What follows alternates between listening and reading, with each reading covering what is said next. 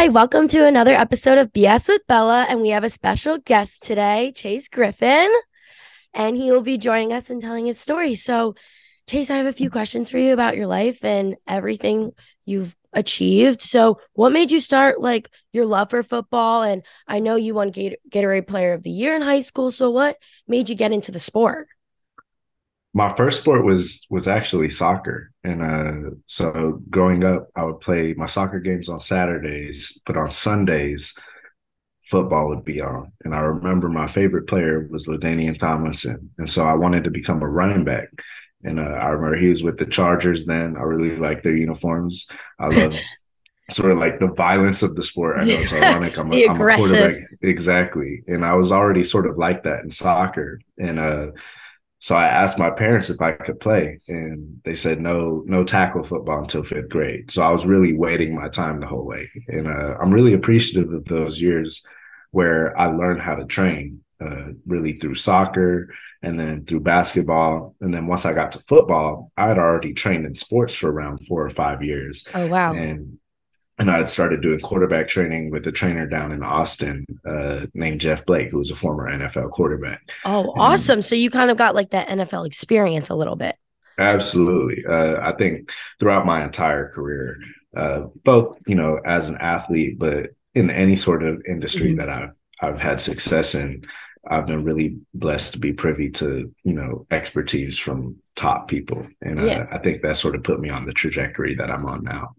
And what made you come from Texas to UCLA? Like, how did you find that school and like the recruiting process of going through that to find a college where you wanted to play ball? Absolutely. So, my recruiting process was probably a lot different than most of the people who had the type of production and, uh, you know, prowess coming out of high school that I had really for me i wanted to go to a really good school first off mm-hmm. and uh, go to a school where i felt like i could go to the nfl and ucla had both of that. Mm-hmm. uh, honestly if i hadn't gone to ucla i probably would have ended up at harvard. Uh, really? that was yeah, that was absolutely. So those schools were uh, always appealing to me you know growing up. I did a lot of things. I, I played sports but I also played the violin. Uh, i was in the engineering stem Whoa. So you had multiple balances of football, not only school and being a violinist as well. right. So, I mean, my main thing growing up was always excellence in everything. Uh, I was blessed to come from a two parent household where both people had, you know, expertise in their own field. My father, he's a serial entrepreneur uh, who who's actually currently working in NFTs now, oh, uh, wow. uh, which is which is you know always a lap for all of us. But in, in my uh, mother, she's a teacher, and so, coming from a household where there were two people who were excellent in their space, who also expected excellence from me and gave me the love that I needed to pursue my own goals, uh, I felt supported all the way up. And so I felt like coming out of high school, I wanted to go to a college where I felt that continued support. And uh, the Ivies are tried and true. Uh, students who go there are able to build their names, build their networks, and yeah. be very successful. So I felt like if because of football I was passing on those opportunities to go to another school, it had to be another school with similar, uh, maybe not the exact same, but where I could find ways to build the same amount of uh, prowess at, at that campus. And I felt like I could do it. Oh, sorry. You're good. sorry. Sorry. And I felt like I could do it at UCLA. And uh, I, I feel like I have done it, even in ways where maybe I would have not been able to do that in the Ivy League. So I feel very blessed in the decision that I made. So are you eligible for like another like year of playing or I know you're a senior, so I don't know if like right. you're a senior graduating this year. Like where do you stand in the football program now? So I'm more of a senior as far as you know the normal years go. This is my okay. fourth year in college. Okay. Um, I was a class of 19 for high school, so everyone mm-hmm. around me uh, in that sort of class of 19 high school class is graduating this year. I okay. actually I, I graduated very fast, so I graduated in two and a half years. Oh wow! Uh, so I graduated in in summer of 21, uh, and so I uh, I, think that opened up a lot of time for me. Where in the past year and a half, I've been getting a graduate degree, a master's in education, oh, wow. and uh, I'm excited. I just submitted my application actually to oh. pursue a major uh, uh, master's in legal studies here as well. Um, so I still have two more years of eligibility because okay. I redshirted and because of the mm-hmm. COVID year. Oh, awesome. So you have more time to play. Absolutely. What was your most memorable or so far memorable experience in the UCL like UCLA program? Oh, I think there's been a lot as far as on the academic side, graduating was great for me. I know yeah, I really worked impressive. hard for that. I appreciate that. No, uh, I, I, worked really hard for that. I was mm-hmm. taking four classes a quarter. I was oh. taking 16 units over the summer. Uh, and that was during COVID too. So a lot of it was online. That yeah. took an adjustment period.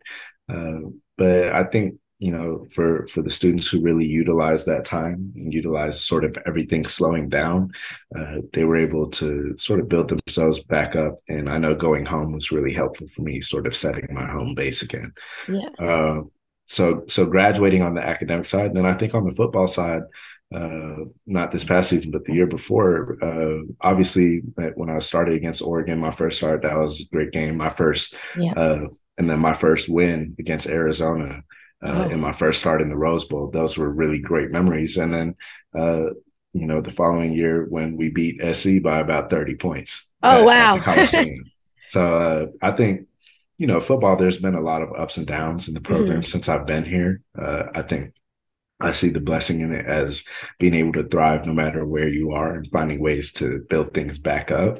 And I've learned a lot from my experience and look to continue that. And so you've won NIL like athlete of the year twice. So how does like the endorsements work? Because I know this is like is a new like NCAA ruling. Like, is there fine lines when you're getting these endorsements about like using UCLA's name, or are you reaching out? Like, how did that? How did you get known for being like the king of endorsements? Right. Um, you know, it's still an ongoing process. Yeah. And I think it's sort of caught everyone uh, by surprise. Not really my story, but I think all the different stories that have developed yeah. in NIL. Uh, it's brand new for both brands and student athletes alike, and because of that, uh, because of that, innovators are being rewarded. And I think yeah. in the space, uh, whether it just be happenstance of of me being amongst the first athletes to sort of time it out where we were first in NIL, mm-hmm. or just sort of what I've done always, which is try to be excellent in everything. Yeah. uh, I've become an I've become an innovator in the space. Oh. And, oh. and uh, whether it be from the content side, from the vision that I have for what NIL could be, mm-hmm. or just flat out my ability to talk about what I do in NIL and what I think others can do. Uh, I think God has, has given me a lot of blessings and mm-hmm. I've capitalized on that. Is it hard to balance like all these like endorsements? Are you like okay with like the, you know, like being a student, like sticking to contract, being a football player? Have you ever felt yourself as like more overwhelmed or like have you found a really good balance in between all of it? I've never really felt overwhelmed. And I think it's because I try to be really authentic in both my content and my brand partnerships. Uh, you know, I, in every single interaction, whether it's setting up this podcast or whether it's talking to a brand to close a deal or talking to a company to tell them how I can add value, I always try to be myself and I always try to be genuine and polite. And I think that that plus manners goes a long way. And, and that sort of goes back to how I was raised. And then also, you know, having the talent skill set to actually deliver and yeah. add value when called upon. And I'm continually working on myself. You know, I'm only 22. I know that the sky's the limit. But yeah, you're chasing your dreams. You're totally right. there's you've accomplished so much, especially now right. you're a chase partner. Right. How did that feel? Like a huge corporation to like have your name behind essentially yeah i mean that was that was really a partnership that was almost two years in the making and wow. it felt very rewarding just because i know with companies like that as soon as you're in and you deliver for them you're in for life and yeah so mm, you're stuck with Chase. right what, what i mean i whether I partner with them or not, I'm stuck with Chase. So I, I might as well, I might as well do it. And uh, they've been great to work with, and I think that also not only opens doors for me to work with other companies, but it opens doors for how I can work uh, with J.P. Morgan Chase and, and partner with them. And it also takes one like company to like give you a chance to open many doors to other companies. Be like, wow, like this is what he does with Chase. Like if someone other brand comes around, they'll be like, oh, like maybe we can help endorse him. Like, I think it's, I think it was so cool. Like when I first was like talking to you and like looking at your page, like I thought it was such an accomplishment, like Chase as a partner, because like I that I've never seen anyone like with a Chase partnership. So it was really cool to see like a player like you who's accomplished so much that like you know someone takes a chance on you.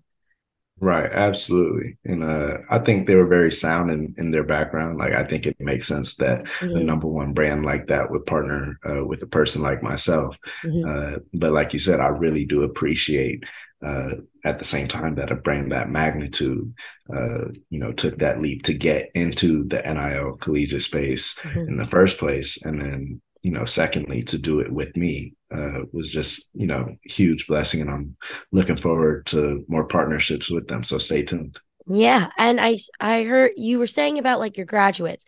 Are you continuing football after college? Like, are you wanting to go into the NFL draft, or are you going a different route? Like, what what's on your mind right now? I know you said you got two more years, but what's your ultimate goal to go in the NFL or focus on more like on like a corporate job? I guess you could say. Right. So I don't really place myself in the boxes. I know that mm-hmm. uh, I've been blessed with a lot of talents, and I, will never not appreciate the skill set and mm-hmm. hard work that I put into football that yeah. helped open doors. Mm-hmm. And you know, I'm taking the football as far as I can get it, whether mm-hmm. it be to here, which I already consider a great accomplishment. Yeah. Uh, but I mean, at the end of the day, when I started playing football at the age of eight or, or 10, and uh, you know, I was eight years old.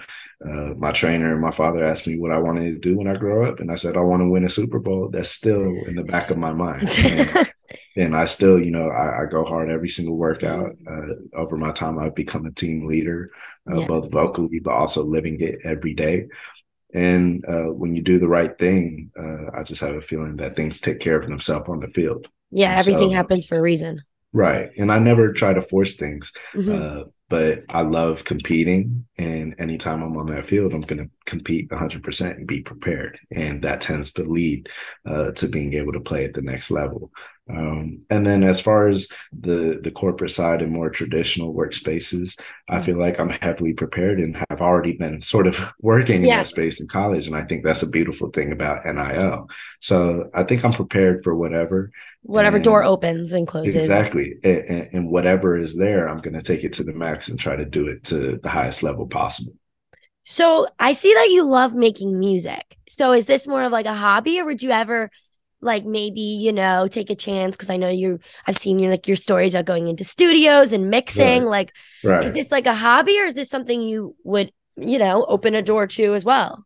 Right. So, I mean, the music sort of started out as a hobby. I started playing the violin at the age of four, I think. Yeah. Sort of continued that all the way through high school. Uh, now that I'm in college, I really need to pick it back up. You know, yeah. I'm in the studio and I see they have guitarists and different instrumentalists, and I'm like, man, I need to pick this back up. That might be my niche. But uh, I've always loved music, mm-hmm. and mm-hmm. I think I have a good ear for it just because of the amount of time I've spent in it. Yeah. And uh, when when athletes are sort of looking for hobbies it's always something digital like it's always yeah. something video games or something like that just because uh, it's hard to find activities where you have to use your body because we're always tired. Yeah they own you basically. I mean it's it's tough with those workouts. And so with the uh with the music um it's something I can do from my room. I can do it yeah. from anywhere. It's calming, uh, it's engaging, and it's fulfilling. And to be able to make a beat or something like that, have a finished product that other people want to hear, I think it's a great thing. And uh, like I said, I try to do everything to the highest level. So while it may have started out as a hobby, I know yeah. that with with talent and practice, uh, I can continue to get to the next level. And I think because of sort of what I do in other spaces, it's opened the door for that music where I've sort of been on a fast track to meeting some important people in the industry. And they're great. And I look forward to building with them in more ways than just the music.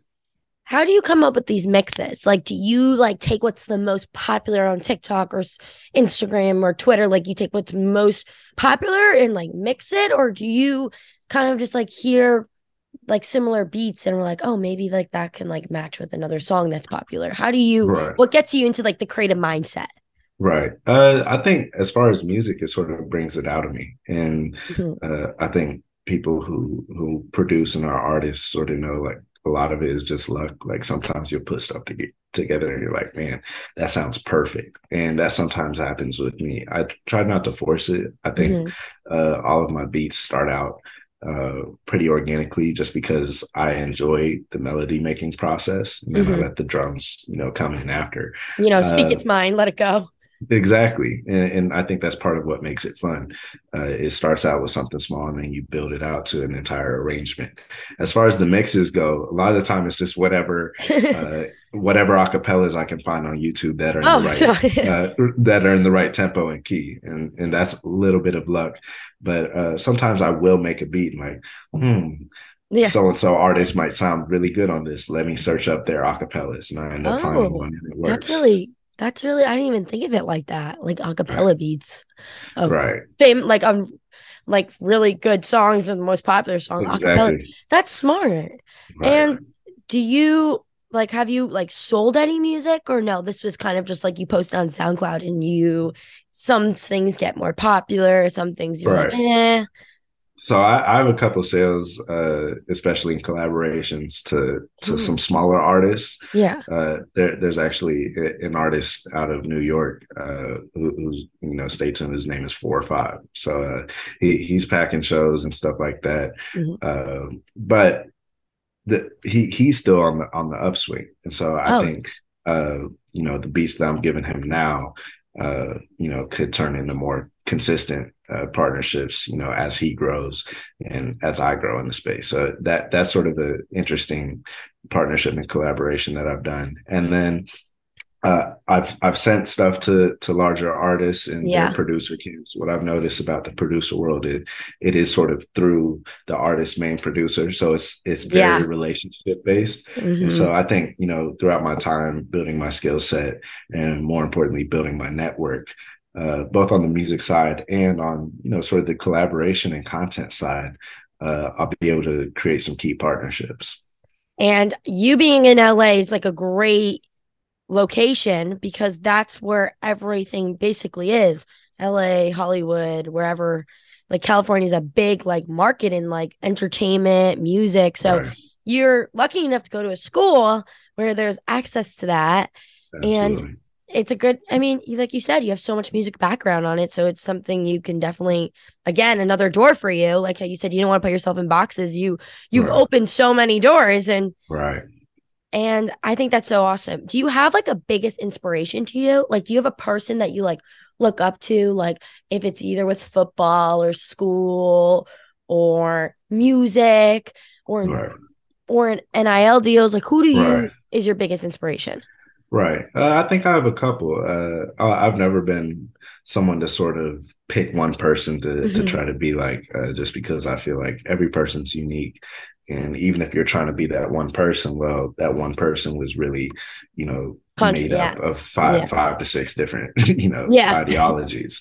Uh, as far as athletes go, I think Muhammad Ali was always a huge inspiration, uh, both on just like his ability to speak his mind, but also uh, his his conviction and what he stood for. And yeah. I'm not saying I agree with all of his ideologies, even though uh, I, I, I do believe in the importance of having pride in self and, and being strong in that. Mm-hmm. Uh, and, and, I've always respected his ability to keenly and in, in a smart way convey what he's thinking and how it relates to further than just the athletic world. And I think that's a beautiful part of uh, name, image, and likeness, where we're able to communicate who we are to the media directly and not yeah. let it be shaped by anyone else. And uh, I think that type of practice uh, in every industry should be standard, just because we're coming into an age where misconceptions can be damning. And yeah. we're able to to get past that and we're able to truly communicate who we are and develop a sense of self while we're still young i think you'll see college athletes going on to do very amazing things. If you had to tell yourself freshman year like a lesson or advice what would you tell them like if you were looking back at yourself freshman year at ucla i would say it's going to work out and i know that's sort of uh, sort of cheesy, sort of corny, but it's so true. Um, I think when you're 17, 18 and you're choosing a college, when you're on that official visit, feels like the best time in your life. It's like, Yeah. oh my goodness, this is amazing. My brother plays football at Oklahoma. Okay. So oh, great, great. he I know when he was traveling schools, it was definitely one of those. Like you know when you know. Right, absolutely. And it feels amazing. And then once you get to campus and you're like, all right, your third, fourth string, like you- you're trying to compete, compete to get on the travel squad. It's like yeah. this is not what it felt like on the official visit. And then if you're not playing as a true freshman, then if your whole identity is wrapped up in being a player, it's like, what am I? And, Yeah. and some some, you know, young student athletes get down on themselves and, and feel a lack of self-worth because they attribute it to their playing time. But at the end of the day, uh, I I think if you're able to look past that and understand that you know college is four years but it's setting you up for a very long time in life god willing Mhm. uh, you you know by keeping your faith keeping what what holds you down and gives you peace is important and the people who are able to sort of struggle through it and get through it end up seeing the brighter days and uh, i'm so blessed that i'm in the position that i'm in now Well, thank you so much for coming on BS with Bella and talking about your story. It was a pleasure having you. And I'll Thank tune you. in next week, guys, for another episode.